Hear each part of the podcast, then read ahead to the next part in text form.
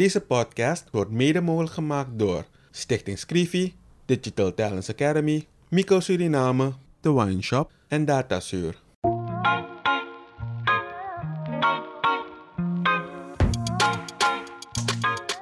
In een ontspannen sfeer praten journalist Kevin Hadley en challenger Vincent Kenswell met verschillende personen over de uitdagingen en de kansen van hun werkgebied. Samen proberen ze door oplossingsmodellen te bespreken positieve ontwikkelingen op gang te brengen.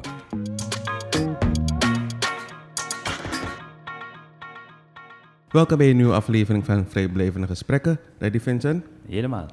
En vandaag hebben we iemand uh, helemaal vanuit het buitenland op bezoek. We hebben Sasha Dees op bezoek. En uh, ik ken mevrouw Dees een, van een hele... Sasha. ik ken Sasha van een hele tijd terug. Want ze heeft een aantal kunstactiviteiten in Suriname uitgevoerd. Ik ken haar van de kunst. Maar voordat we naar die activiteiten gaan, is de eerste vraag die we de gasten meestal stellen. Wie is de gast? En de vraag is, wie is Sasha? Ja, ik zeg dan altijd, Sasha is just a girl. um, maar ik denk, ja, ik ben uh, iemand die graag iedere ochtend opstaat met een glimlach op mijn gezicht. En die graag wil doen wat ze graag wil. Um, en uh, ja, wat, wat vind ik belangrijk en dat ik daar uh, zeg maar iets aan kan doen. Dus dat is ook waar ik in de kunst uh, werk, in verschillende disciplines. Ik denk dat met kunst je heel veel dingen kan bespreken. Ehm, in, en dan gebruik je de taal van kunst om gewoon de discussie op gang te brengen over hoe dingen misschien anders kunnen. Um, ik wil graag zelf dingen ervaren. Dus vroeger dan uh, als kind las ik altijd, ik ben opgegroeid in Zeeuws-Vlaanderen op een boerderij. Dus dat is allemaal met weinig mensen en er was verder ook niet zoveel. Dus ik las heel veel boeken. En toen ontdekte ik ook dat als je één boek leest over een onderwerp, dan vindt die persoon dit. En als je een volgend boek leest, vindt hij het tegenovergestelde. Dus toen dacht ik, volgens mij moet ik gewoon zelf gaan uh, waar ik over lees. En, dan en daar gewoon zelf gaan kijken en kijken wat ik daar dan zelf van vind. Um, ik vind mensen belangrijk. Uh, ik denk uiteindelijk dat, uh, ja, dat het leven vooral om mensen draait. En als je ziet van, uh, ja, dat we willen uiteindelijk allemaal hetzelfde. We willen veilig zijn, we willen eten hebben. Als je kinderen hebt, wil je dat ze een goede opleiding kunnen krijgen. Dat er een huis is, dat uh, je niet in de regen, in de modder moet zitten. Uiteindelijk willen we eigenlijk allemaal hetzelfde. En ik geloof ook wel dat uh, in de koor alle mensen eigenlijk goed zijn. Echt? ja, dat geloof ik wel. Ja. ja, dat is wel mijn ervaring. Ik denk als je weet je, dat dat hele individualistische, ja, dat maakt dat je dan mensen gaat wantrouwen. Uh, ik, ik vind ook dat bijvoorbeeld eigenaarschap, wat eigenlijk vooral natuurlijk door het Westen, weet je, dat we, ja, het werd allemaal van ons, een hacker omheen en een document dat zegt dat het van Sasha Dees is. En dan moet je ineens iets gaan beschermen en dan kijk ik naar je en dan ben ik bang dat je het van me af wil nemen. Ik geloof daar niet zo in. Dus je gelooft niet in slechte mensen? Nee, ik denk dat in principe uh, uh, de mens in principe gewoon goed is. Natuurlijk zijn er altijd uitzonderingen op, maar ik, ik, denk dat je beter uit kan gaan van de majority van de mensen die goed zijn. En dat je weet dat er natuurlijk ook iets slechts kan gebeuren, maar dat, dat, dat we daar te veel op focussen. Het is een beetje hetzelfde met het nieuws. We horen altijd over alle vreselijke dingen die gebeuren. En dan word je toch een soort door gekleurd, dan word je angstig. Terwijl, uh, nou, ik reis heel veel, dat ben ik ook om die reden gaan doen. En dan kom je er steeds meer achter als ik hier kom, ja, hoe ben jij nou anders dan ik? Jij wil ook gewoon eten, lachen, weet je, gewoon. Uh, dat is allemaal niet zo anders. Maar je wordt bang gemaakt voor andere mensen. En dat, uh, ja, dat, dat heb ik eigenlijk niet. Natuurlijk gebeuren er dan ook slechte dingen, maar daar kom je dan weer wel overheen. Ik bedoel, ik heb honderd goede dagen en één slechte kan ik wel focussen op die slechte dag, maar dan vergeet ik dus de honderd goede dagen. En dat is met mensen ook zo. Ik ontmoet zoveel mensen die, nou ja, zulke goede dingen doen. Kan ik wel focussen op die ene die me beroofd heeft. Maar ik ben ook door honderd mensen eh, thuis ontvangen. Ik heb eten gekregen, ze hebben me geholpen. Waarom focus ik niet daarop? Even samenvatten. Geboren op een boerderij. Ja. Wilde de wereld zien en gebruikt kunst om de wereld te zien. Heb ja. ik het goed? Ja, dat klopt. Ik had, ja, je gaat dan nadenken van, ja, hoe kan je nou, eh, als je wil reizen en dingen zelf wil ervaren, hoe doe je dat dan? Ehm, en in eerste instantie zei iedereen, nou, als je wil reizen moet je diplomaat worden. Maar ik ben helemaal niet diplomatisch, dus dat was gewoon out of the question. Ehm, en ik had heel veel vrienden die uh, dansten of uh, muziek maakten of uh, heel veel in de kunst eigenlijk. En nou, ik kan helemaal geen bal, ik kan helemaal niet tekenen, ik kan helemaal niet goed dansen of in ieder geval niet goed genoeg om daar mijn beroep van te maken. Maar ik ben wel goed in het organiseren en dat kwam eigenlijk een beetje vanzelf. Jij uh, danste dan en ik wist toevallig dat hij een uh, competitie organiseerde. En ik kende nog wel iemand die een autootje had. En dan uh, ging ik regelen dat ik met dat autootje, jij erin, hup, naar die komt. Dus dat is een soort organisch gaan. Ik heb er ook niet voor gestudeerd. Ik ben het gewoon gaan doen. En ik vond het gewoon leuk. En van het ene rolde ik eigenlijk in het andere. Dat is um, ja. best spannend. Ja. En nooit ergens een beetje angstig geweest van... hé, hey, um, ben ik wel goed bezig? Gaat dit wel de goede kant op? Uh, kan ik er echt wat mee verdienen? Want uiteindelijk moet je aan het ja. eind van de maand toch wel de rekening dat betalen. Dat heeft natuurlijk een tijdje geduurd. Dus ik... Uh, en dat, dat is ook wel iets wat ik beschrijf in het, uh, in het boek. Van, ja, hoe doe je dat dan? Dus in eerste instantie ben ik gewoon gaan werken. Want ja, je moet gewoon een kamertje huren en dan moet je voor betalen. Dus ik, uh, ik op, uh, woonde ik in Den Haag, werkte op uh, Scheveningen, op een terras. Of ik ging ergens, ik had ooit een, op de middelbare school een cursus blindtypen gekregen. En ik zeg altijd, dat is de beste opleiding die ik gehad heb. Want dan kon je een soort administratief werk. En ik heb altijd freelance gewerkt, gewoon nooit, nooit in dienst geweest. En ik zei ook altijd, ik kom werken met je, maar ik werk niet voor je. Ik ben, kan, ben allergisch voor hiërarchie. En uh, nou ja, zo een beetje berekenen hoeveel geld heb ik nodig. En dan moest ik dat dan uh, verdienen. In het begin moest ik daar gewoon 40 uur voor werken. En dan deed ik daarnaast deed ik dingen met vrienden. En langzamerhand werd dat meer, bouw je een beetje cv op. Ik ging ook meer verdienen met dat freelance werk. Dus dan kon ik, ik had berekend hoeveel geld ik moest verdienen per jaar. En op een gegeven moment verdiende ik dat in acht maanden. En dacht ik, nou dan stop ik, want dan ga ik nu vier maanden ga ik gewoon uh, dingen met kunst doen. En hoefde ik daar in eerste instantie niks mee te verdienen. Langzaam ging ik daar ook iets mee verdienen. Dan kon ik weer iets minder werken. Daar verdiende ik wat meer. Dus dat is verschoven, verschoven. Tot ik zeg maar, het basisbedrag verdiende met kunst. En ik heb eigenlijk mijn hele leven lang gezorgd dat mijn vaste lasten heel laag zijn. Dus in Nederland op zeg maar, het bijstandniveau. Dus ik woon nog steeds in een heel klein, goedkoop huisje, 30 vierkante meter. Iedereen vraagt zich af why, maar ik, dat geeft mij vrijheid om dan ja, projecten te doen die ik leuk vind, met mensen te werken die ik leuk vind. Dus ja, dat vind ik belangrijker dan het geld verdienen. En op een gegeven moment ging je natuurlijk, verdien je soms wel meer geld. En dan spaarde ik dat en dan kon ik dat weer investeren in een project. Dus bijvoorbeeld zo uh, ben ik met Jurgen Rijman dus gaan werken. Um, ik kwam al veel in, uh, in, Suriname en ik kende hem en uh, zijn vrouw in, uh, uit Nederland. En toen zei ja, nou, ik heb een, een voorstelling gemaakt met Norman van Geerke, kom je kijken? Nou, is goed, ik kijk, was hartstikke leuk. En het is best een grappig verhaal, want Norman zijn vrouw, Nathalie, was zwanger. En die wilde eigenlijk graag bevallen in Nederland, maar ze hadden geen geld om naar Nederland te komen. Want haar moeder woonde in Nederland. Dus toen zei ik, nou misschien wel leuk om deze voorstelling naar Nederland te brengen. En ik had dus een beetje spaargeld. Dus ik zei, nou dan uh, breng ik jullie naar Nederland. En met destijds nog Robbie Lashmi Singh, die sponsorde dan ook twee tickets. En dan moesten we alleen uh, Jurgen zijn vrouw en uh, Norman zijn vrouw overbrengen. Nou, dan kon ze dus bevallen in Nederland. en dan nou, ging ik rondbellen in Nederland. En iedereen had zoiets, ja, wie is dat? Nee, dat willen we niet. Dus dan ben ik zaaltjes gaan huren. En uh, daar hadden we de afspraak, nou dan, uh, dan doe ik die investering en wat we dan verdienen moet ik eerst terugverdienen wat de kosten waren en daarna delen we het door drie. Zo gezegd, zo gedaan. En zo is Jurgen naar Nederland uh, gekomen. Dat was superleuk natuurlijk. Ronnie de Klein kwam mee en uh, een autootje van iemand en rondrijden. En we deden gewoon alles zelf. En het was eigenlijk een, een, slaand succes. Ik had een um, journalist ooit ontmoet in New York. Want ik woonde ook deels in New York uh, uh, in die periode.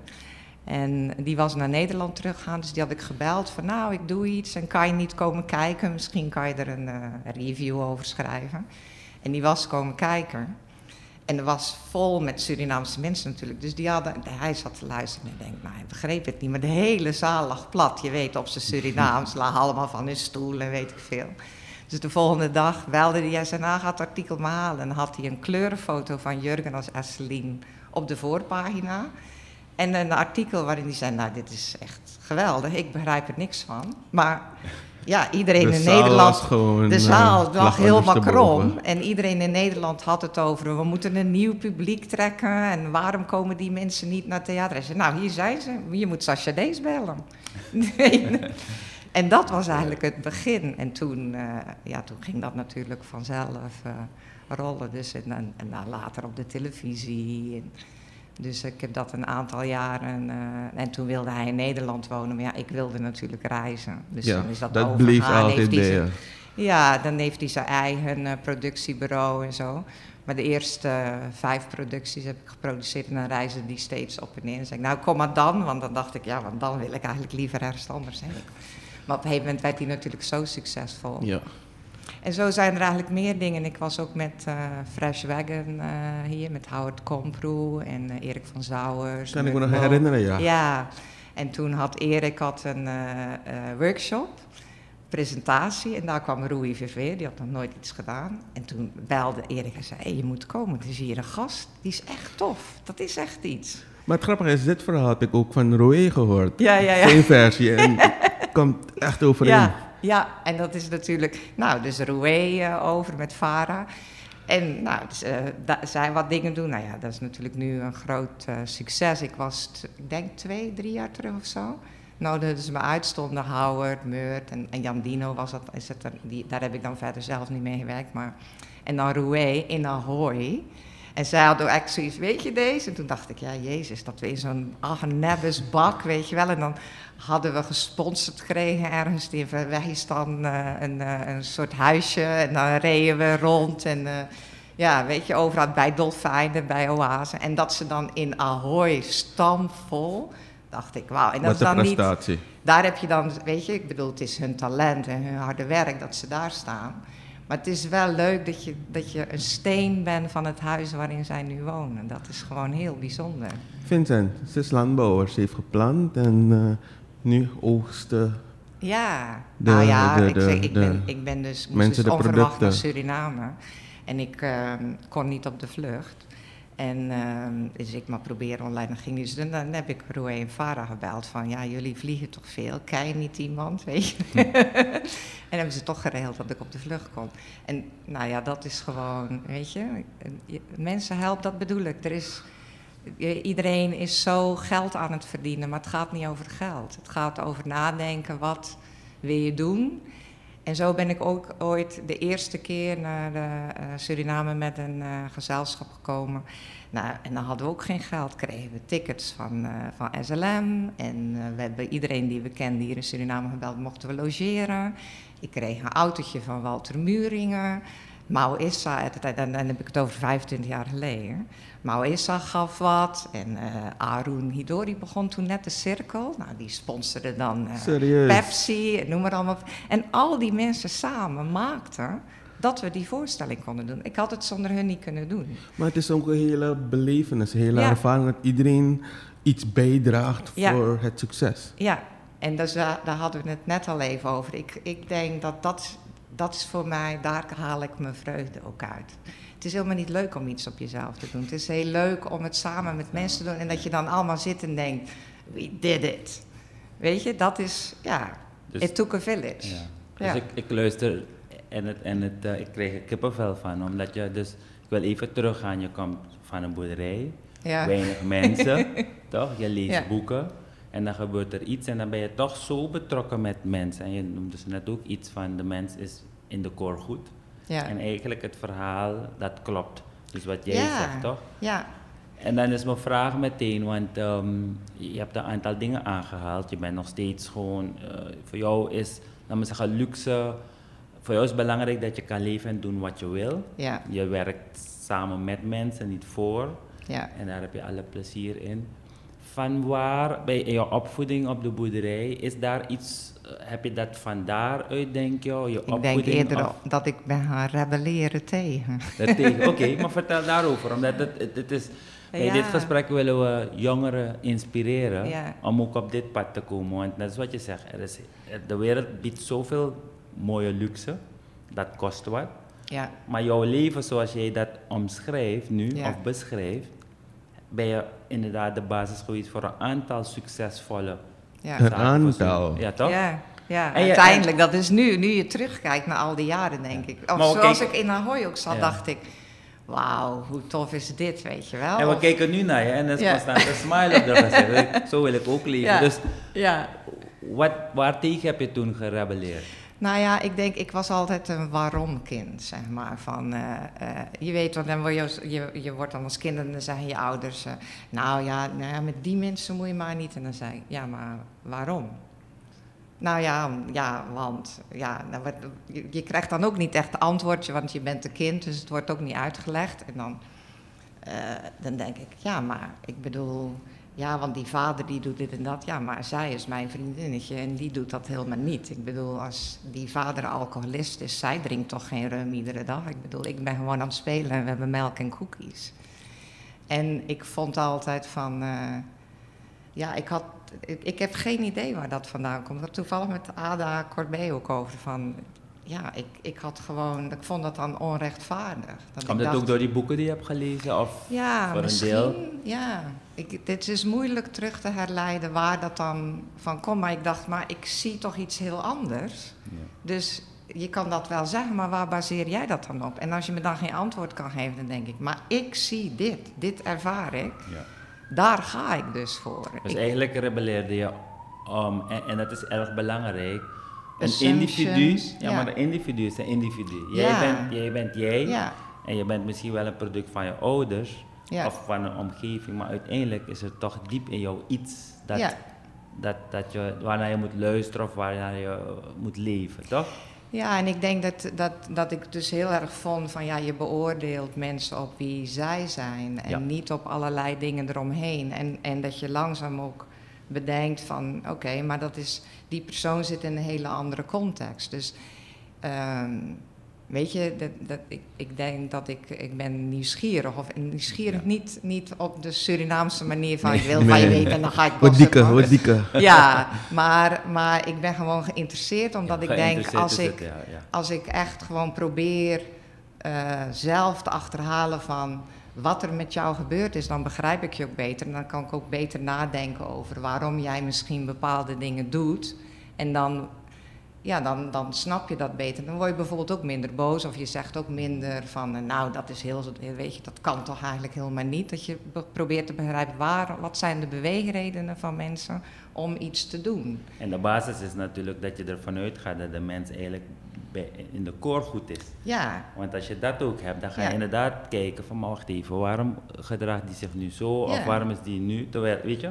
Ja. Want je denkt, eigenlijk ben je goed, dus laat me kijken, laat me met je onderzoeken. Ik, ik lees uh, even toch dat boek, het staat dus Entangled Species, Conversations on Contemporary Art in the Caribbean. Ja. En achteraan staat uh, inderdaad omschreven dat uh, hier staat, deze is a world citizen a connector and lives for the arts. Ja. En uh, Kevin vroeg ook al, lives for the arts. Ook, je hebt al uitgelegd hoe dat ging. Ja. Heel, uh, hoe noem je dat? Um, organisch. Organisch, ja, maar ook bewust. Want ze wist hoeveel ze per jaar moest verdienen. Weet je, al ja. dat soort dingen. Om over die conversations in de Caribbean. Want uh, ik zie 800 artiesten um, ja. aan en, en 3000 euro recordings ik doe, ik doe altijd allemaal dingen die ik dan helemaal niet kan. En dan uh, dus een boek schrijven had ik natuurlijk ook nog nooit gedaan. Dus ik, uh, ik ging dat onderzoek doen en daar zou ik dan wel artikeltjes over schrijven. En uh, toen werd ik gebeld door een uitgever van, nou, wie geeft je boek uit? En ik heb zoiets, mijn boek. Ik schrijf helemaal geen boek. Dus nou, gesproken met die uitgever, die zei, nou, dat is Nou, dat is goed. Dus ik ging dat eh, onderzoek doen. En uh, dat had ik ook nog nooit gedaan, want ik ben ook geen scholar. Ik, ben, ik heb niet gestudeerd als zodanig, ben ik geen onderzoeker. Je doet gewoon. Dus ik denk, nou, ik ben, ik, ik ben nieuwsgierig naar wat er allemaal is. En dan, uh, nou, dan, ik wil iedereen ontmoeten, want dan denk ik dat je do, zo, het beste door hebt wat er eigenlijk in zo'n land gebeurt. Dat is natuurlijk ook maar beperkt in de periode dat je daar bent, maar... Dus ik heb dus 800 mensen geïnterviewd. Dat is natuurlijk krankzinnig, want die kunnen helemaal niet in één boek. 3200 uur, uh, ik heb het allemaal opgenomen. Maar omdat ik ook geïnteresseerd ben in mensen, krijg je dan een gesprek. Dus ik had wel een standaard vragen die ik dan beantwoord wilde. Maar ja, dan ga je, zoals wat wij nu ook hebben, dus je dwaalt helemaal af. Dus als je ook die gesprekken afluistert, dan is het meer een dialoog als dat ik een vraag stel en dan antwoorden krijg. Wat voor mezelf gewoon heel leuk was. En eigenlijk ook voor de mensen die je ontmoet. Want ja, die ontmoeten jou ook en zijn ook nieuwsgierig naar wat jij te, te melden hebt. Maar uiteindelijk in het boek heb ik dus echt wel een keuze moeten maken. Van ja, als je het over een hoofdstuk museums hebt, kan ik niet alle museums bespreken die ik uh, gezien heb. En alle mensen die ik gesproken heb. Dus dan ik heb een selectie gemaakt van wat ik denk dat interessant is voor mensen in het gebied en erbuiten. Die representatief zijn voor de verschillen die er zijn, zeg maar. En die problemen of oplossingen aangeven dat is uiteindelijk een beetje in het boek. In dit boek is het eigenlijk het resultaat gewoon van jouw drang om het te onderzoeken. Het is niet dat je ja, en dat kwam ook, een opdracht kreeg. Nee, dat kwam ook wel omdat ik dus al heel lang in het Caribisch gebied uh, werkte. En vaak ook gezegd werd, ja, we weten niks van elkaar. Het zou eigenlijk best heel interessant zijn als we wisten wat er elders gebeurt. Maar niemand heeft eigenlijk de tijd en het geld om dat uh, te doen. En dat hoorde ik altijd over alle eilanden. En ik zat op een gegeven moment uh, twintig jaar in New York. En uh, ik was eigenlijk wel zat. Ik, uh, ik had zoiets, ik wil wel wat anders. Maar ja, wat doe je na New York? en um, toen zei iemand van het Mondriaan Fonds, dat is het kunstfonds in Nederland... van waarom vraag je eigenlijk nooit aan voor iets? Maar ik ben helemaal geen officieel gestudeerde kunsthistoricus of zo. Dus ik zei, nou, ik heb nog nooit iemand zoals ik gezien dat die geld kreeg. En hun beleid was wat veranderd. Toen zeiden ze komen praten. En toen hadden ze het over al mijn projecten die ik in het Caribisch gebied deed. Dus ik dacht, nou ja, misschien, ze kunnen je niet sturen natuurlijk. Maar ik dacht, nou, misschien zijn ze best wel geïnteresseerd daarin. Want toen dacht ik, nou, misschien kan ik dat dan doen, weet je wel. Dus ik kreeg acht maanden een uh, stipend om te gaan reizen. En uiteindelijk uh, heb ik, is dat, uh, ben ik 16 maanden gaan reizen. Want toen kreeg ik zoveel respons uit het gebied. Dat, wow. dat ik bijvoorbeeld een kunstenaar in de Dominicaanse Republiek, die had ik een keer ontmoet. En ik zei, nou, als ik naar de Dominicaanse Republiek kom, kan ik je dan interviewen? En die zei dan, nou, sterker nog, je mag hier ook logeren. Als je na 6 januari komt, mag je hier een maand blijven. En ik had die man, ja, één keer gezien. Dus ik had zoiets, oké. Maar dan hoefde ik dat stipend dus niet te gebruiken om iets te huren. En dan kon ik dat geld sparen. En dan kon ik weer een ticket naar nog een land. Uh, dus ik heb ook, ik zou acht maanden acht landen doen. En ik heb 16 maanden 16 landen uiteindelijk gedaan. Omdat ik wow. zoveel. Tweemaal. Ja, ik kreeg zoveel uh, hulp overal. Weet ja. je? Dus ik, ik ben begonnen in Haiti. Daar heb ik een kamertje gehuurd. En daarna ben ik altijd uitgenodigd. Het grappige is, je begint in Haiti. Eigenlijk het land waar je het zou denken, want als je over Haiti praat, kijk, er zijn mooie dingen, maar er is ook gevaar en zo. Dus ja. wij zouden denken, maar weer geloven in het dat er meer goed is dan kwaad. Ja. Ben je gewoon gegaan. Ik ben gewoon, dat was ook, het was eigenlijk een negatief reisadvies. En zeker voor bepaalde buurten waar ik eigenlijk dan heen wilde. Maar ja, ik dacht, ik ga het gewoon doen. En het is ook, ik, dit, het is ook heftig hoor. Ik vond het heel heftig. Het is echt, het, het, ja. Wat, is, wat was heel heftig? Het is zo'n arm land. En er is natuurlijk toch wel ja, weet je, er is ook gewoon een kleine groep mensen die heel veel geld heeft. En dat is allemaal ommuurd en er staan allemaal uh, security, zwaar bewapend. En als je s'nachts slaapt, word je voortdurend wakker van de schoten, et cetera. Dat, dat, ik bedoel, dat is er natuurlijk ook wel echt. Um, en het is, uh, ja, ook na de earthquake, als je ziet hoe weinig er dan nog opgebouwd is. En dat ben ik natuurlijk ook wel gaan onderzoeken. Wat is er nou eigenlijk gebeurd? Als er 250 biljoen ingezameld is door mensen, Waar is, waar is dat geld aan gebleven? En er is een eh, onderzoek van de UN dat uiteindelijk 90% van dat geld heeft nooit Amerika en Europa verlaten. Dat is gewoon daar nog steeds. 10% van het geld is ehm, naar Haiti gegaan. 9% daarvan is naar buitenlandse NGO's gegeven. En 1% is naar Haiti gegaan. En dus als je dat echt goed, dat bedoel ik van, je moet ook echt dingen onderzoeken. Want je denkt, nou dat hebben ze daar dus allemaal opgemaakt en ze hebben er niks van gebruikt. Maar het is daar gewoon ook nooit aangekomen. En dan kan wel zeggen dat land is corrupt, maar het ging dus maar over 1% wat daar is aangekomen. Wow, En wat kan je daar dan mee? Weet dat je is wel? echt heftig. Ja, dat, dat vond ik wel. En dus je, je, je gaat daar dan en het, ja, je denkt toch van...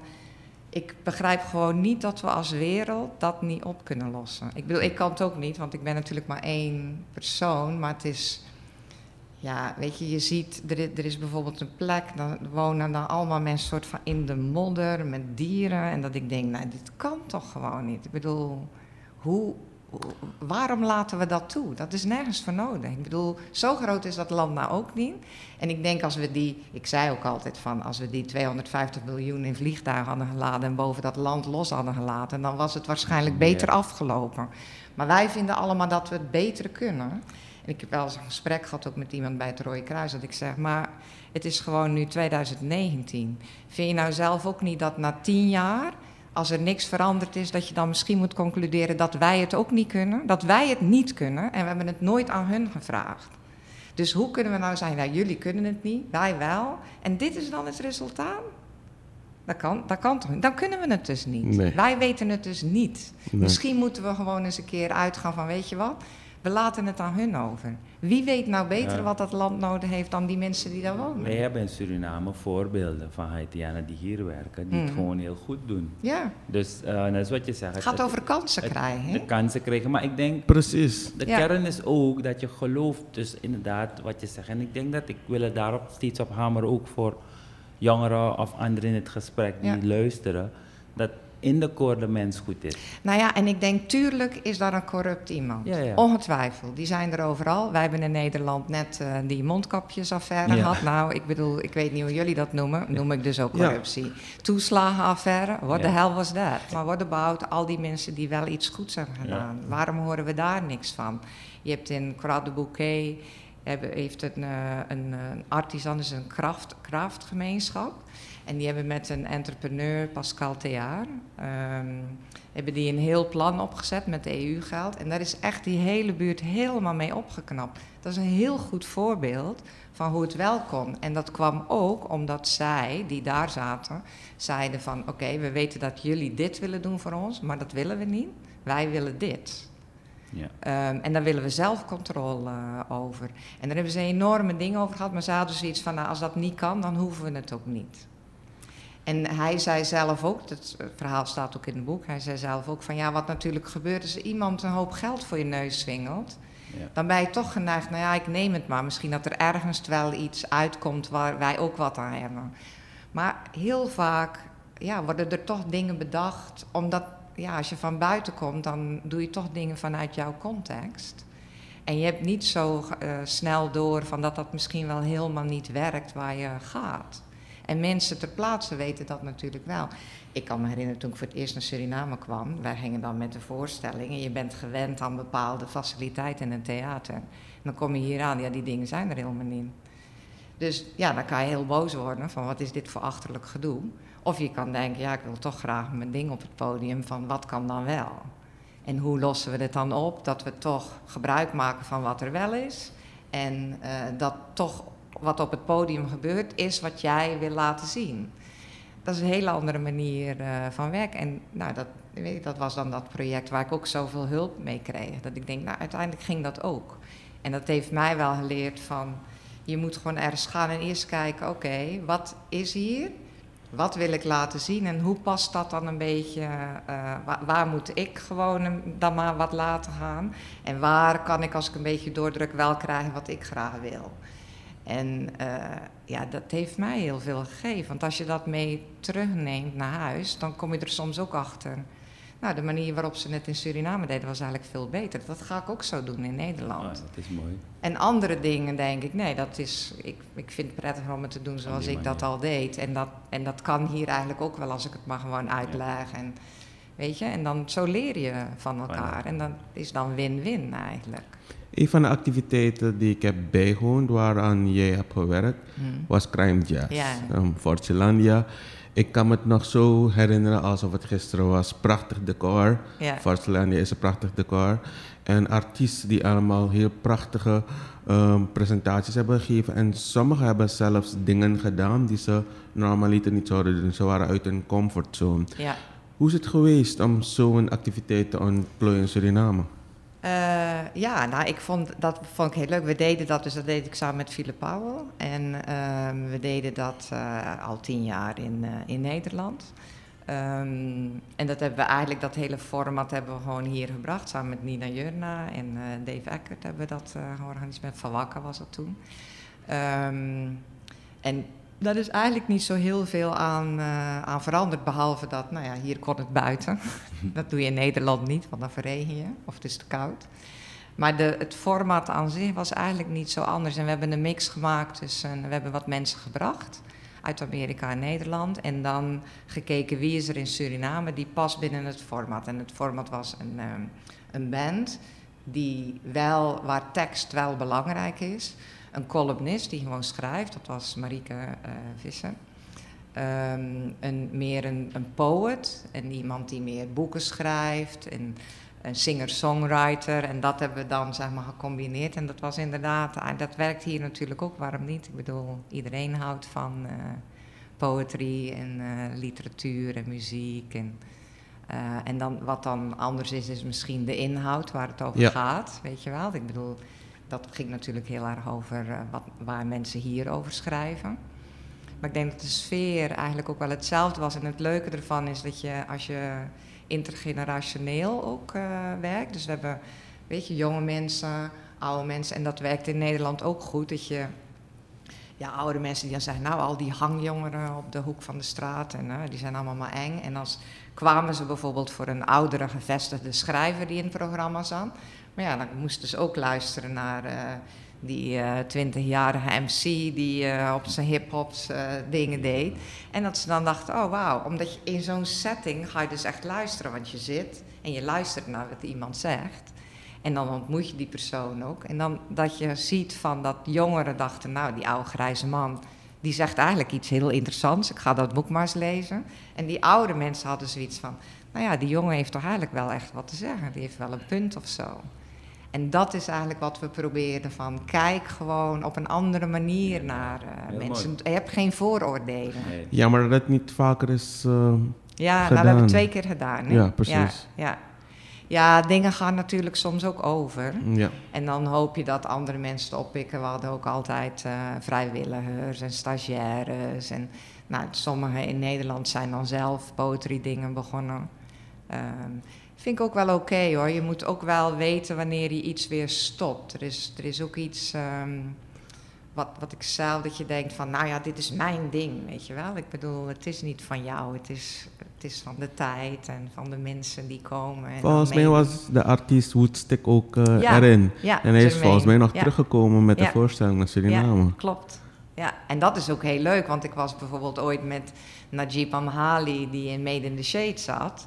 En eh, toen ben ik later weer met hem geweest, met Howard en Erik. Daar zat Najib dan ook weer bij. Dus dat was heel leuk, want Najib en ik waren hier allebei eh, vaker geweest. En al die anderen, hoewel wel Surinaamse roots, waren niet in Suriname geweest. Dus ik kan me nog zo herinneren dat eh Quintus Ries die op een gegeven moment zei tegen mij, Najib... Hé, zeg die mensen hoe dingen hier gaan in Suriname, hoor. Ik. Je, dan weet je dat die Marokkanen, die Nederlandse... dus dat was wel, ja. Dus dat, maar zo zie je ook maar van, ja, context. Dat, dat merk je ook wel in het Caribisch gebied. eh, wordt er toch ook weer heel anders gedacht als mensen met Caribische roots in Nederland. Want je groeit op in Nederland en is je context ook Nederland. Ja. En eh, dat wordt soms ook wel eh, vergeten. Di- de diaspora is echt iets anders, want dat is toch een mix. Die net zo goed als doordat ik veel reis, je dingen meeneemt en dat wordt jouw frame of reference. Ja, dat is ook met mensen in de diaspora natuurlijk zo. Even terug hoor, want eh, je zei je komt al een paar keer naar Suriname. Hoe ben je voor het eerst in Suriname terechtgekomen? Eh, de eerste keer eh, was ik gewoon met ge- gewoon, zeg maar, vakantie. En ehm, toen dacht ik ook nog echt van, eh, het was echt nou, bijzonder, weet je, helemaal naar Suriname. En eh, het kostte natuurlijk ook allemaal een hoop geld nog. En ik dacht, ik ben echt overal, het was in, eh even kijken, 91 was de eerste keer dat ik kwam.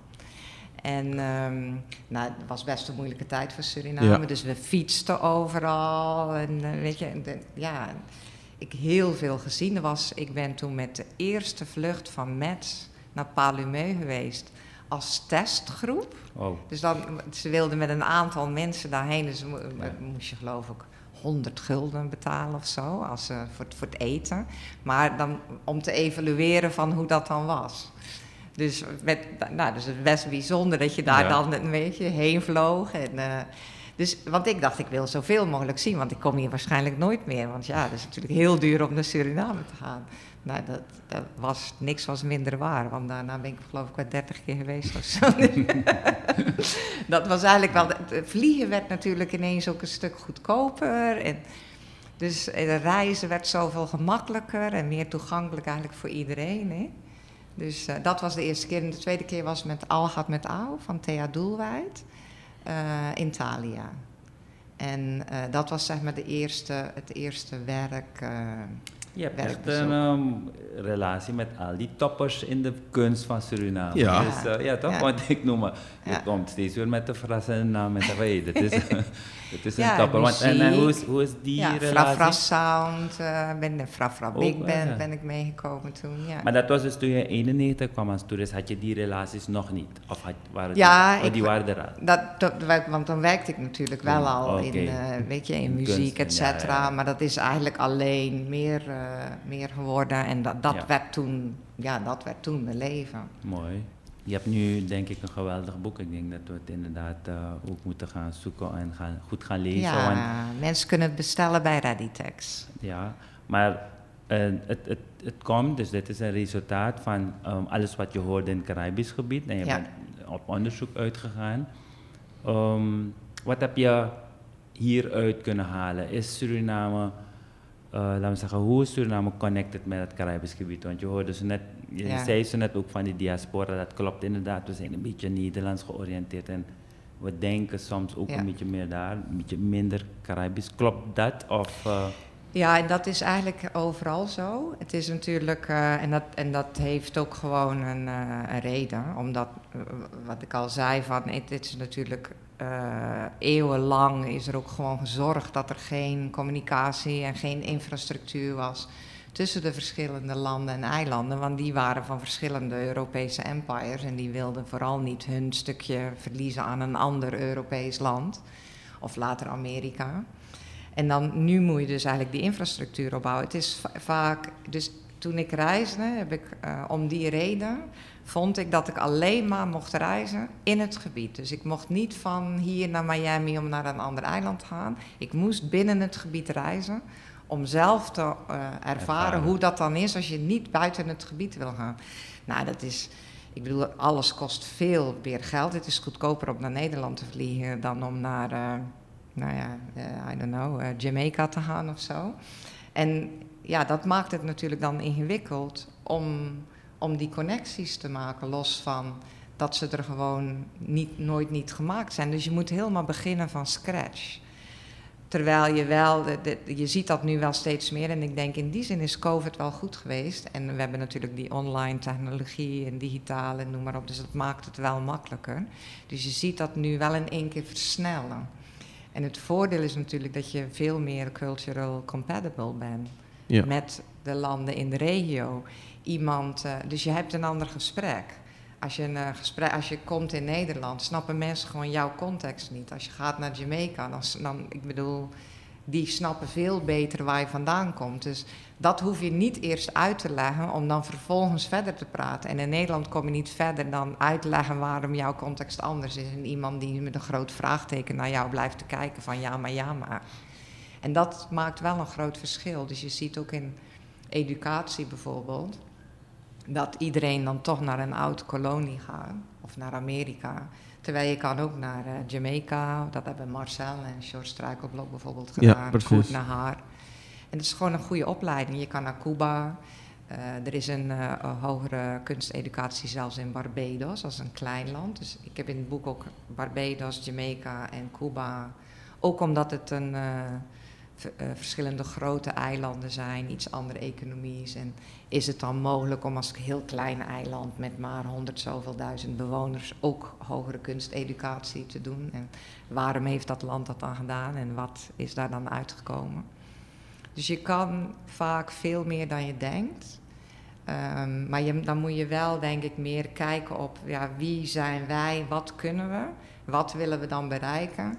En niet uh, wat natuurlijk gauw gebeurt, want je zoekt dan hulp bij een rijker land. En die komt dan met zijn systeem, wat hier niet altijd werkt binnen nee. deze context. Maar dat betekent dus dat we een strategie voor kunst moeten gaan zoeken. En ik, ik vind het wel een beetje een spanningsveld, strategie en kunst. Ja. Kan dat? Ja, dat denk ik wel. Ik denk dat je alleen dus moet kijken van uh, wat kan je bijvoorbeeld als overheid. Van, je bent natuurlijk beperkt, er is een, uh, een beperkt uh, budget. En wat vind je dan belangrijk als, als land? Ik zeg altijd van wat is het skelet wat je altijd wil hebben en kan garanderen. Um, en dat, is, dat hebben wij natuurlijk in Nederland ook. Als ik een, uh, een uh, organisatie heb die bijvoorbeeld wel structureel geld krijgt, maar het is een kleine organisatie en het gaat slechter in Nederland, krijg ik ineens geen geld meer. Maar het Rijksmuseum, ja. dat blijft altijd bestaan. We hebben ja. gewoon, dat is gewoon het erfgoed van Nederland. En wat er ook gebeurt, er zal altijd het Rijksmuseum zijn. En dat bedoel je met skeletten? Er moeten wel. Ja, dus je moet, moet een soort nationale visie bedenken van wat vind je belangrijk in Suriname binnen jouw context. Dus je bent een land met 500.000 mensen. Dit is wat je minimum altijd wel aan belastingen krijgt. Dat verdeel je dan. Dit, wat kunnen we daar dan wat kunnen we garanderen, zeg maar, dat er altijd is. En in een klein land is dat natuurlijk niet altijd vijf musea. Nee. Weet je, dan is het er misschien één, of misschien is het een multifunctionele ruimte waarvan je denkt, nou dat kunnen we altijd wel overeind houden. Ja. Maar het is wel heel interessant om daarover echt te gaan nadenken, want ik denk dat er vaak genoeg te groot voor Suriname, ja. we willen te groot gaan en dat we daardoor um, ja, gewoon die visies soms verliezen uit het oog. Ja, dus het, het is van, wat, wat kan je gewoon echt veroorloven? En, en weet je, dan kan je misschien denken, nou er zijn één of twee organisaties. Als die overeind blijven, dan kunnen we ons erfgoed overeind houden. En als het beter met ons gaat, of uh, bedrijfsleven, sponsordeels, daar kan je dan activiteiten mee doen. Net zo goed, kijk, wij kregen sponsoring voor Crime en toen kregen we het niet meer. Nou ja, dan is het weg. Maar is dat nou erg in de scheme of things of Nederland? Misschien ook helemaal niet. Mensen blijven toch wel poëtrie schrijven. Dus hoe belangrijk ben jij, weet je? En we vinden onszelf natuurlijk allemaal belangrijk. Van, nou, dit, is, dit moet er zijn. En zo moet je het natuurlijk ook inzetten, dat je die urgentie voelt. Maar er is gewoon niet altijd geld voor. En die gesprekken in het Caribisch gebied, want er zijn een aantal eilanden die je hebben bezocht. Was dat een beetje ook de rode draad bij anderen? Of was het toch heel verschillende. Wat waren de onderwerpen zo'n beetje? Ja, het gaat natuurlijk heel vaak, en dat is overal, dus ook buiten het Caribisch gebied, het gaat heel vaak over geld. Ook um, geld. En, uh, maar ja, je ziet, je ziet dan uh, de verschillen tussen bijvoorbeeld, zijn een aantal eilanden, vooral Britse eilanden, die zijn vaak, want dat is natuurlijk nog dat Britse systeem, dus ja. de National Gallery in Jamaica, dat is gewoon een ministeriemuseum. De mensen die daar werken zijn ook ambtenaren. En, uh, maar ja, goed, Jamaica is ook niet zo'n goede economie op het moment. Ik bedoel, nee. het is Haiti is het armste land, daarna Suriname, daarna Jamaica. En um, dus ja, dan kan je maar zoveel, kan je dat maar doen. En daarnaast kan er dan ineens ook niet zoveel. Dus er moeten allerlei mensen daarbij springen als, als je meer wil. Um, en de Cayman-eilanden bijvoorbeeld heeft een, zelfs een uh, museum wat uh, echt gefocust is op hedendaagse kunst. Dat is heel bijzonder, want dat is er eigenlijk niet zoveel. Jullie hebben het hè, in Mungo, Marcel's museum. Ja. Um, maar in Cayman-eilanden is dat gebeurd omdat uh, iemand heeft land gedoneerd. En dat is dan dus eigendom van het museum. En toen hebben ze gewoon fondsen gewerfd. En zo zijn ze begonnen. Ze heel voor, voor het eiland, 40.000 mensen bewoners, is het gewoon een kleine functionele ruimte.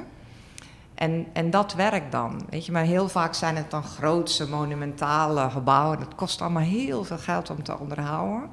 Terwijl je misschien een nieuw, kleiner gebouw, wat multifunctioneel te gebruiken is, dat is, dat is vaak beter te onderhouden. Zoals jullie, weet je, Monique de Kunsthal heeft. Waar je dan toch andere dingen in kan doen. Soms doe je daar dan iets commercieels, zodat je weer wat eigen inkomen hebt. En inmiddels hebben ze bijvoorbeeld in Cayman-eilanden krijgen ze wel uh, steun nu van de overheid. Maar dat is geloof ik 40 procent. En de rest doen ze dan met allerlei andere dingen. Dus het kan wel. Of mensen die, uh, je hebt in de Dominicaanse Republiek is een heel goed museum, wat zowel historisch is als hedendaagse kunst. Maar dat is door um, een familie eigenlijk uh, allemaal betaald. Die daar de tabaks- en uh, finance-industrie, dus die waren, zijn heel rijk geworden daarvan. En dat is eigenlijk een soort teruggeven aan. Ja. Maar ja, dat kan daar. Is in Santiago. Daar wonen 1 miljoen mensen. En dat is ook wel een beetje de, uh, het probleem natuurlijk van Marcel en Mungo. Het is helemaal in Mungo. Het is niet heel toegankelijk voor nee. terwijl de meeste mensen in Paramaribo wonen. Het is toch wel een eentje. Ja, niet iedereen kan steeds vier uur op en neer. Nou, ik denk een heel uh, mooi gesprek. Bedankt in elk geval voor. Ja, uh, zijn we al zo lang aan het houden? Ja, ja. ik hou het toch te veel. nee, nee, nooit. Nee, dus uh, ik denk dat er, we er een heleboel uit hebben gehaald. Um, ook voor, als inspiratie voor jongeren, niet alleen maar in de kunst. Maar dat je ja. eigenlijk, je bent zelf geen kunstenaar, maar jij hebt de ja. kunst om met mensen om te gaan. En ik denk de kracht is dat je gewoon voor jezelf weet wat je wil. En dat, dat is, is de heel basis. belangrijk. Dat is de ja, basis, ja. ja, kijken wat is je urgentie Ja. en passie. En, En dat dan ook gewoon vol Ja, overgave Precies, doen. ja. En dat is, eh, ik denk, de grootste les en wijsheid die we vandaag hebben gehad. Eh, dus nogmaals bedankt en eh, heel veel succes. Ja, we Dankjewel. blijven je volgen. Ja, dankjewel. Thank you.